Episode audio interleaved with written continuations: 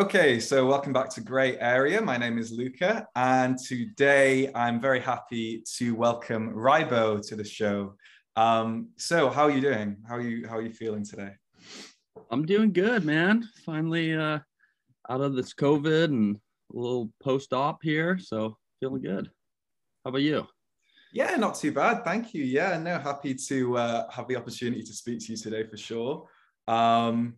Lots of questions I'm looking forward to asking you. Most of them are all based around origin story type stuff. So, yeah, let's just get right into it. So thinking back to childhood, were you a musical child, or did you kind of gravitate towards music later in life? No, I was always pretty musical. I grew up with a piano in the house. Of course, I didn't get the lessons. My sister did instead, which I wish I took them as like a toddler. That would have been great. But I got a guitar when I was maybe about 12 years old. I only took one lesson and then learned how to read tabs. And from there on, I taught myself how to play guitar. Would always noodle around on the piano down in the living room. And then I had a bunch of neighbors, or a couple neighbors, maybe two or three, that they had one of them in particular had a drum set in their garage. I'd bring my guitar over there and we'd just jam out some like horrible Black Sabbath or something like that. And yeah, basically I've always been pretty musical, not like as like genius musical, like just hear a song and play it or anything like that. But yeah, I've always had fun. I mostly found fun in it, really, instead of like someone breathing down my neck, like, okay, you gotta go to piano lessons. And so yeah, I've always been pretty musical. Cool, very cool. And when it comes to dance music, when did you first start loving dance music? Roughly so when was probably that? Not till like 16, 17 I started getting into it. I maybe got a CD from a friend that stayed in my car. I was like, oh, okay. And I remember listening to some dance music driving around when I was like 16.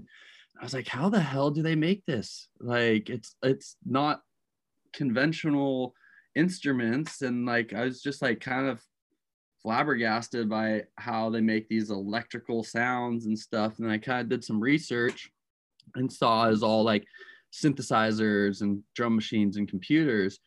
And at the time, my sister was in college. I was still in high school, and she had a MacBook, and I got into GarageBand and I started noodling around on there. And I was like, oh, so this is how you can make a electronic beat with the computer. And so that's kind of how it really like sparked my interest in dance music. Okay, yeah. And I remember you, so you're mentioning about these first CDs you had and dance music and stuff like that. Can you remember the first producers and artists that you said? Daft Punk, yeah. Daft Punk, no, Around the World was like the #1 track on this one CD my buddy left in there, and pop it in, it's just around the world, around the world. Yeah, so, no, yeah, that was definitely, and then also like Sandstorm, of course, you know, just like all that, or Zombie Nation, just you know, 90s real famous electronic dance music, really. Yeah, no, I'm the same, particularly when it comes to Daft Punk. I completely agree. It's one of the all-time, never gets old, definitely. Yeah, like when I'm bored, sometimes I'll go on YouTube and just watch some of their old music videos and stuff, and it's just so timeless. Yeah, no, completely agree. Cool. And when it comes to you know, dreaming about pursuing music full time, can you remember when you first started doing that? When did you first start dreaming about pursuing music full time? Probably after going to like my first rave, maybe. I went to, I think it was 2008. Yeah, like right when I turned 18. And I remember coming back to a buddy's house after going to the rave and like going to sleep and just like thinking about him, being like, man, I think I could do this. I think I could make some dance music and, you know, like start DJing. Well, actually at that time I was already messing around with the, I think Serato at the time, my buddy had it, and I did not get it at all, and it was just like a whole foreign language to me. But definitely after that first rave, I just thought to myself, I was like, maybe I should just give this a go. And basically that's what I did. I at the time I was making mostly hip hop beats for friends to rap on, and I switched over and tried making some dance music then, and basically from there on, like I like you said, when the dream started, that's kind of when it happened for me.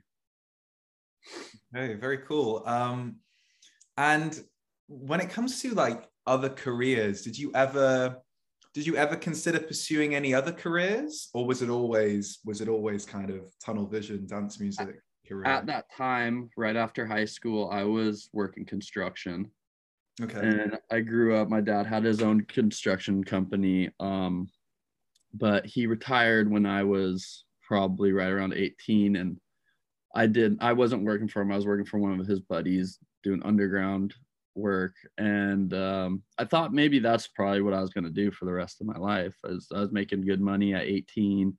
You know, I knew the trade. But then during 2008 was during the real bad recession, and I got laid off. And a bunch of all my other coworkers got laid off, and the construction work just was non-existent. So I ended up going back to school for music, for recording arts, and ended up moving up to LA. And that's really what started the whole journey for me, really.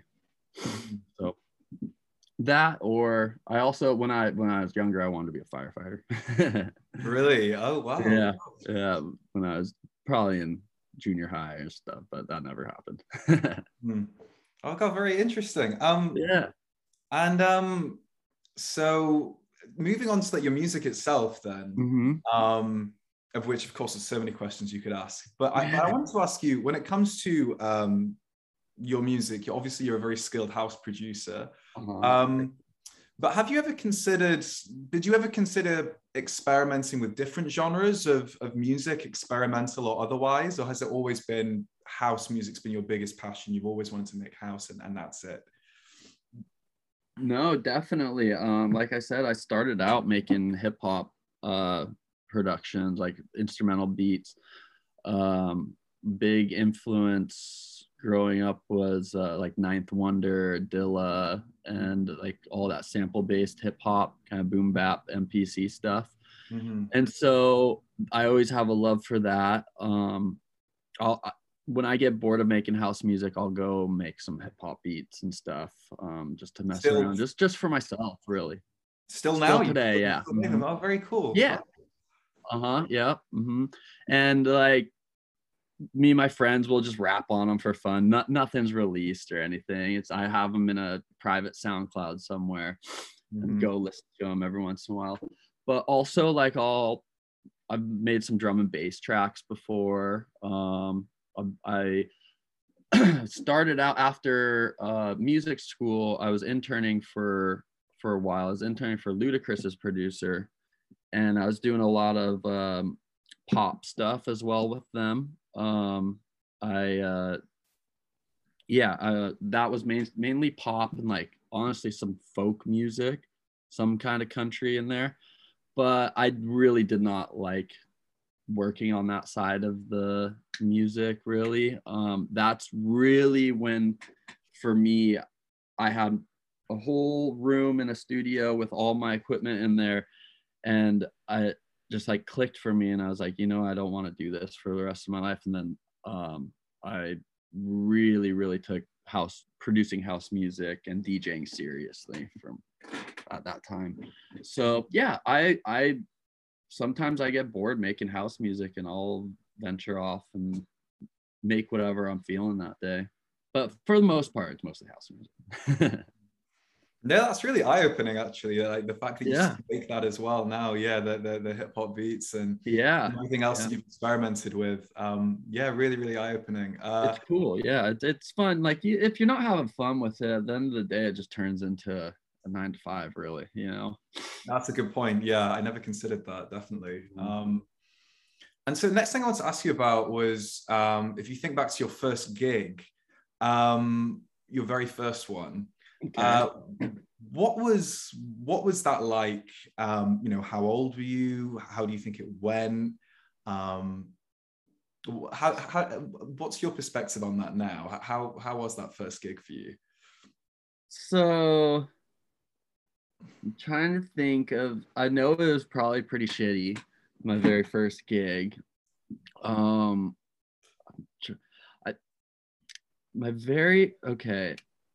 So probably one of my very first gigs was a wedding, but I don't think we want to talk about that one. But let's say like a first actual gig. My first like actual gig was at the Avalon in Hollywood, and it was at the time 19 or 18 and up, I believe. So you'd have to get the big X's on your wrists if you're 18 going in. And it was for Control. That was the party name. And it was like real, like it was during the like Bloghouse days, like electro, Dirty Dutch music was in. And I was playing one of the rooms. It was for Gotta Dance Dirty. They were a big blog then, and that's when it was really cool. I mean, I was only playing for probably, the room could probably only fit like 25 people in it, but it was just really cool to experience like that side of the club, being a DJ and man, what am I trying to get at here? But yeah, it's being able to, I just lost my track of thought. Sorry. No, it's fine. But okay, yeah. So the Avalon, it was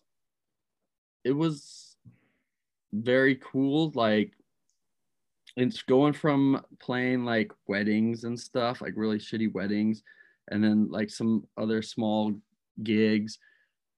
Being able to play at like a awesome club like the Avalon was really eye-opening, and playing alongside like bigger artists on the bill, having your name on the flyer and stuff, it just like kind of was a confidence booster, and it was special to me, I guess. Mm-hmm. And when you say it's a confidence booster, I completely see what you mean. But were you nervous before your first gig? Oh yeah, yeah. Definitely was nervous. But during that time I had buddies that I was DJing with, a lot of back-to-back and stuff. So it was like kind of, we're all bringing each other up together. So that was really cool. Yeah. Yeah. No, I can imagine that's, I think that whole back-to-back element must definitely help boost your confidence as well. Yeah, I can imagine. Definitely. Yeah. Definitely. And where I grew up in San Diego, and I was like kind of in the outskirts of San Diego, North County. So we didn't really have, like, if you wanted to go to a big club, you'd have to go down south like an hour to San Diego, and I wouldn't go down there that much. And plus, most of the clubs were 21 and up there. So going up to LA to one of these big clubs in Hollywood for the first time and being able to play at it at 18 years old, like a brand new DJ, was really cool, you know? Yeah, now I can imagine, definitely. So thank you for that. Of course. And the next thing I wanted to ask you about was pretty big question. I'm sure there's a few different things that come to mind, but so far in your career as a musician, what would you say has been your proudest achievement if you had to try and narrow it down? Definitely one of them would be starting my record label that I co-own with Lubelski, Perc-A-Maniacs. I've always wanted an outlet to put out my own music whenever I wanted, and also being able to curate a label and like a sound that kind of follows the label by picking and choosing up and coming artists and some of our favorite artists, having them remix our tracks and tracks we sign. That's been a really big goal of mine. And also just, you know, I worked with Jamie Jones for a while, for a couple, 5 years or so when he lived in LA. I was managing his studio here, and I got to pick his brain a lot. And I would always ask him and be like, oh, so I noticed you only release on Hot Creations. You don't do much else on other labels. It's like, yeah, because like I want full control of my releases and stuff. And I really took that to thought, and I was like, well, that's a really good idea coming from one of the biggest DJs and inspirational DJs for me, at least. And so me and one of my best friends got together and started our own label, and basically that's been a huge goal of mine, and for him as well. So that's, yeah, that's probably one of the best things that's come out of my DJ career, I think. No, that makes sense completely. I mean, it's a really admirable thing to have your own label. Yeah. I can, yeah, completely get everything you're saying. So going forward, what would you say your biggest ambition is as an artist? Would it be something to do with the label, or maybe it's a combination of things? What would you say? Yeah, probably a combination. Definitely label. I would love to see the label throwing parties like all over the States, over international will be amazing. But there's definitely some artists we'd like to get on the label. There's also some events I'd like to play, some labels I'd like to release on. But yeah, also maybe getting more international would be a big one for me as well. I think that's what everyone's kind of striving for in the United States, is getting over across seas, you know, over to Ibiza and, you know, Germany, UK as well. So that would be, that's a big striving goal for me as well. Yeah. Very cool. Yeah. And I mean, with what you're saying about the international ambitions as well, that's something that I'm sure would resonate with producers all over the place, you know, and, you know, I'm sure if you ask a lot of UK or German producers, I'm sure they'd say the same the other way around, right? They'd be like, oh, I'd love to. Yeah, no, it makes sense completely. That's what it's all about. Love of music and traveling, really. If you don't love traveling, getting into DJing, like, I don't know. That's probably not the right career for you. Exactly. So next thing I want to ask you about, so moving on to Desert Hearts. So what's it like being a part of the Desert Hearts family? Because reading up on it myself, it just seems so cool. So I mean, what's it like being a part of that Desert Hearts family? Well, you said it best. It's a family, definitely. There's the ups and downs, but mostly ups. It's just they're all my best friends, so it's like, you know, a bunch of brothers hanging out basically. And there's a lot of fun to be had, a lot of debauchery. But definitely I owe a lot to them for opening my eyes to like the whole burner culture and stuff. If it wasn't for like Mikey and Horky and Lee showing me before, this was even before like Desert Hearts really was really big or like even had their first party. They would take us to all the regional burn parties that were like close to us, and just really show us the whole Burning Man culture. The parties that they throw are just, it's all about the more you put in, the more you get out, you know? It's not really just, all right, we're throwing this party and we're just gonna, you know, do the bare minimum. were just making money, really. They really put their heart and soul into every party that they throw, and you know, it's just they really care about their fans. It's basically, you know, like, it sounds cheesy, but it's all about the love, you know, mm-hmm. that they put out there. But yeah, nothing but good things about them, and been releasing on them ever since the labels came out, and I plan on releasing with them forever. Mm-hmm. Amazing, yeah. And when it comes to the festival, the Desert Hearts festival, again, seems equally incredible. What do you think it is that sets it apart from other festivals? Because it seems quite unique. It is very unique. I think what it is, there are festivals that are pretty close to it, like Lightning in a Bottle and Shambhala and stuff, but which sets them apart is definitely they were one of the first kind, I hate to say it, but like, bring the Burning Man culture kind of, I wouldn't say mainstream, but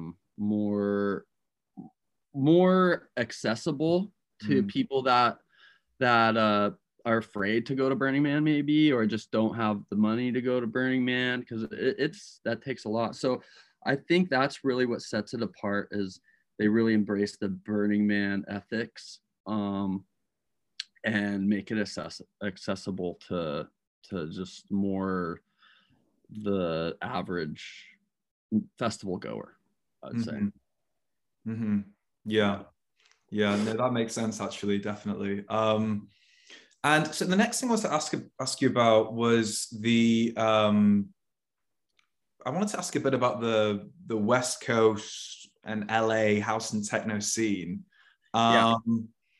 So when it comes to the scene there, how do you think it differs from other electronic scenes across the country in terms of, you know, what the vibe's like, what the clubs are like? Do you think it's a bit different to other house and techno kind of clubs across the country, scenes across the country? Or? A little bit. Yeah.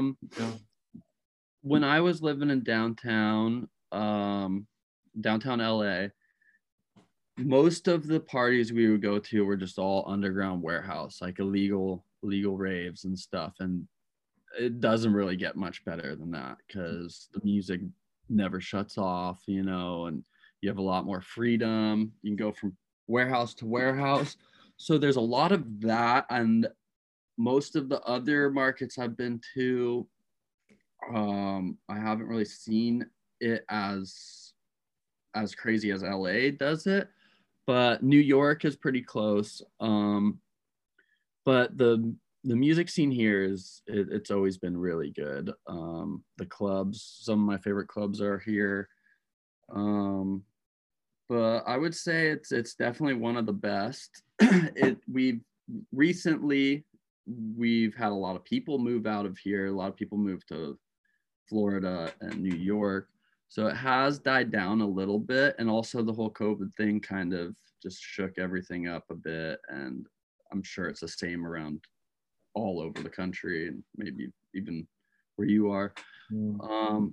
But I've always loved it. It's always been my favorite to come back to after being on tour or something, playing in LA. It's the vibe here is always par none, you know. Mm-hmm. Cool. And when it comes to like reflecting back on the past year, of all the festivals and club events that you went to, do you have a favorite of all the ones you went to, or is it a bit hard? Yeah, of last year, do you have a favorite festival out of all the ones you went to? Let me see. I did a lot of. I did two, or was it three? I did three. Two Insomniac parties, and playing for them, it was really cool. I played Nocturnal and Beyond Wonderland, and it was just cool to be a part of like that huge mega production, and you know, just like getting your own trailer and stuff, which was really cool.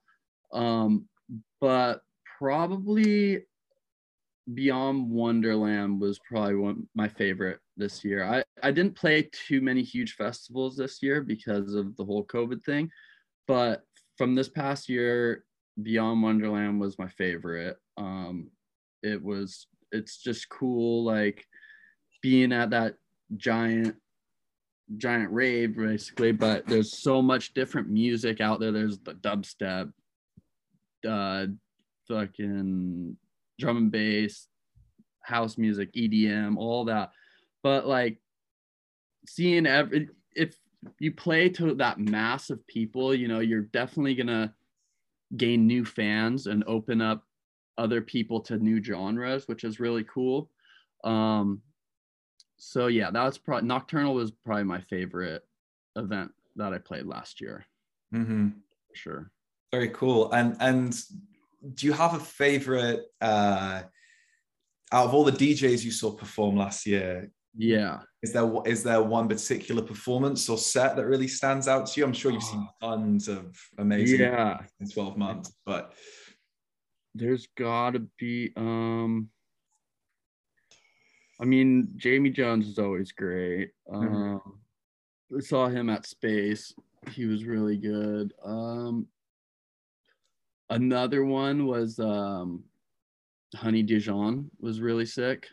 Saw her at Space, Miami, and like literally every track, just so good. And her DJ skills are amazing. Like it blew me away. I was just sitting there, just like, I'm not leaving at all. And definitely one of my favorite sets that I've ever heard, for sure. So probably Honey Dijon was really good. You know, my eyes lit up straight away because me and all my friends, we've all said this. We are dying to see her live for sure. You really? Have you not seen her yet? Not yet. No, haven't had the chance. We're keeping our eyes peeled for next time she's in London, because like you've said, it's just like the videos on YouTube of her performances are just like mind blowing. Just insane. Like the shit she was doing on the decks, like I couldn't even comprehend. I was like, whoa, like just like catching these crazy loops and stuff. Like it was amazing. It was definitely mind blowing for sure. Mm-hmm. One that I'd really like to see though, I'm really into live shit, and like I've put together a live set, just haven't brought it on the road, but I really want to see Matthew Johnson live one of these days. So hopefully that happens one of these days. But yeah, no, I'd agree actually as well. Another big master for sure. Yeah, definitely. Yeah. Amazing. Thank you so much for that insight. So one more question I want to ask you before we move on to the next section of things is about whether you can name a track that was particularly influential in your journey in dance music. There might be a few, but... Okay. So yeah, definitely Mylo, Drop the Pressure is definitely like... such a classic track, and it was one of, when I first got into DJing, it was one of the first tracks that I heard that it was like real classic and wasn't too like abrasive, because the stuff that I first started listening to and getting into was pretty much like was Dutch house kind of stuff, ED, like you said, kind of EDM. But I heard Mylo, Drop the Pressure, and I was like, wow, this is really cool. And it was an old ass track, and that really got me into more classic house in a way. And from where I started DJing, that really kind of shifted my genre more into just straight house, and then more kind of classic house. And then now today I found an edit of Mylo, Drop the Pressure, but it's Mylo, Drop the Pressure, Dr. Groove versus Dr. Groove, and it's literally been one of my favorite tracks I've been playing this year, and I'll play it like at the end of my tracks, and it's just a sick mashup between Drop the Pressure and the other track, Dr. Pressure, I think, and it's kind of like this disco-y meets classic house. So I'd say that's probably one of my most influential tracks throughout my whole career. It's just really kind of shaped the way my music, the music I play, I guess, and I would like to produce. So yeah, probably that track. No, it sounds amazing. Yeah. I have to check it out for sure afterwards. Yeah, I could send you it. I could send you the mashup as well. Like it's just definitely one of my favorites. I'll email it to you. Yeah, thank you. No, I'd love to hear it for sure. So what we're going to move on to just before the end is the speed round, which is just a bit of fun. It's about 10 questions. And the idea is you just answer them as soon as possible without giving them too much thought, basically. First thing that pops in your head, basically. First thing that pops into your head, that's what you tell me. Yeah, that's the idea. Okay. So let's get started. Start off with Elvis or the Beatles? The Beatles. Beatles. Hardcore techno or classical music? Hardcore techno. Logic or Ableton? Ableton. Even though I started with Logic, but Ableton. Okay. Yeah. Yeah. Snowboarding or surfing? Ooh, that's a tough one, man. I guess I have to go surfing. I didn't grow up on a mountain. I was hoping to throw you with that one. I was like, yeah, that one's really hard. Yeah. So would you rather never be able to go out during the day or never be able to go out during the night? Never. I'd rather not go out during the day. Okay. Yeah, actually, I don't know. That's a tough one, man. But I guess, you know what? No, I'd have to flip that. I'm more of a night owl. Okay. I could sleep all day and then go out at night. True. That would work. Yeah. Next one. Some of these are going to get quite silly. Let's do it. I love them.